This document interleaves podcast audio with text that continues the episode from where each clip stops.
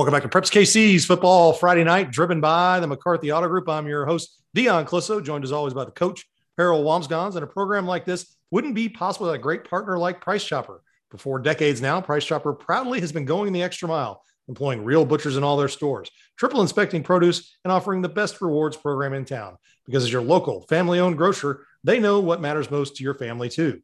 Again, this year, they're the sponsor of the Price Chopper Student Athlete of the Week that will recognize outstanding student athletes who work in their local Price Chopper stores and are champions on and off the field.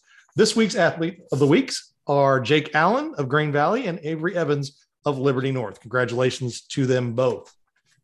All right, let's go ahead and get back into the football and bring in our own Andy Meyer. And uh, Andy, uh, you had a good one last week up at North Kansas City, and unfortunately for Fort Osage, uh, they were missing a little bit of their line, and that's the wrong team to be missing some linemen against North Kansas City. And North Kansas City was really pretty dominant in that game, but their offense is getting better. That's it's becoming a more polished product, and they've got a good one with uh, Platte County this week in another Remax Big Three game.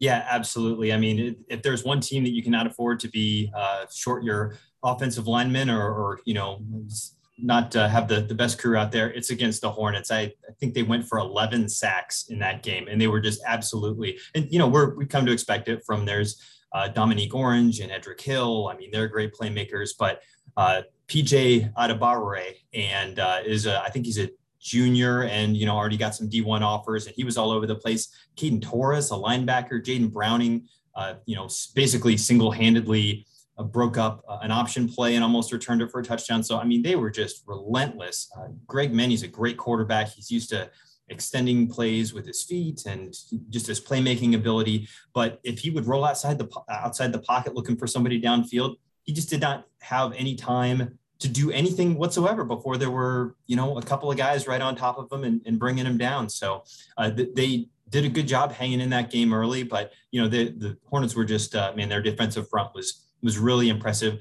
And you know, credit to the to uh, the secondary as well. You know that they just did not give uh, you know some dynamic Fort Osage playmakers any room to get open, and and, and really um, really did that as a great job in that phase as well. You mentioned the offense. You know, the, the running game is still getting on track a little bit. I think that's credit to a fantastic Indians defense that really shut them down in that phase. But I mean, you had a monster breakout game from Chase Porter, who uh, had three touchdowns, including a you know a 90 plus yarder on it was third and 30 uh, and they they hit him for a yeah like a 92 yard touchdown that was really was the backbreaker in the game and you know put, put it away for him. So you know they did a really special things going on at, north kansas city. They've got a, off to a, a great start and are in a similar sort of situation as platte county they both lose their opening game and then come back and win the next two in, in pretty impressive fashion you know the pirates have a lot of new uh, faces in some of those positions after graduating a, a, really strong senior class, but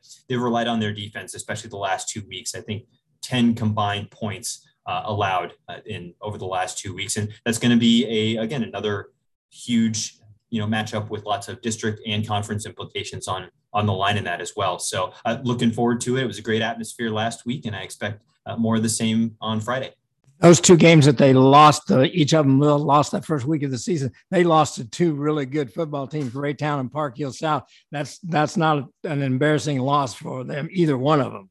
No, absolutely not. I think that just speaks to the strength of uh, a lot of the, you know, the, across the metro area. Um, and but both of them, good teams find a way to bounce back, right? After the, if you learn something about yourselves, you make those adjustments and try to implement them you know, going forward. I talked to uh, Dominique Orange after the game last week, and he said that is maybe the most prepared for a game that he can remember. You know, like they had a specific uh, game plan, they were trying to execute it. Everybody was focused, and you know, North Kansas City. I think in was it the first I can't remember if it's the first round or district semifinals against at Platte County last year, and they were a handful. I think they were they might have had the lead in that one yeah. uh, f- for a while, but, but, before a couple of uh, Chris Runke touchdowns uh, really you know changed the the flow of that game. But yeah, they have both done a, a really good job of um, bouncing back. You know, excellent coaching staffs all around in both of those programs, and uh, expect them to both be prepared again uh, going into that game. Well, Liberty North last week uh, goes down and just handles Ray-Pec. I, I think we're starting to see that there's some games out there for them still that they've got to take care of, but they've beaten Liberty uh, and they've beaten Ray-Pec in two weeks. They've got at least some North down the line. Park Hill's playing better um, out there that that's on their schedule. Um, Blue Springs playing better. They got a good one over Staley, but Liberty North definitely looks like the top dog in Class Six around here.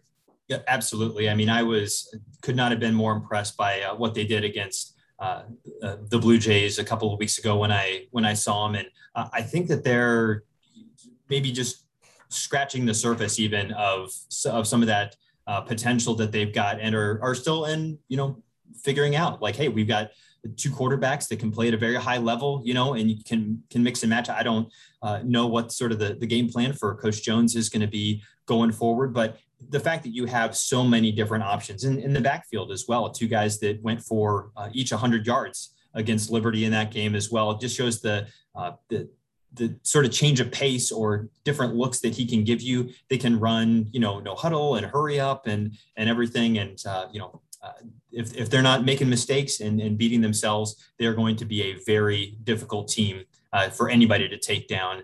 Um, you know, from here on out, I think. Yeah, currently ranked two. There's several of us that had voted them one, myself included. Uh, and it'll be interesting to see if they, you know, if they can overcome CBC in the rankings, if they continue to have impressive wins. I, I think if you're paying attention, and I'm kind of speaking to some of my fellow voters, that uh, that loss of Bentonville is is pretty impressive because they played them even money after about the first quarter and a half. So yeah, it's uh, Liberty North. Well, Andy, have fun out of North Kansas City and two weeks in a row. That's I'm jealous. That's that's a good place to go watch a football game, and we'll chat with you again next week. Thanks very much. I appreciate it. All right. That's our own Andy Meyer, and he does a fantastic job for us. And um, looking forward to having all his stuff again on Friday night.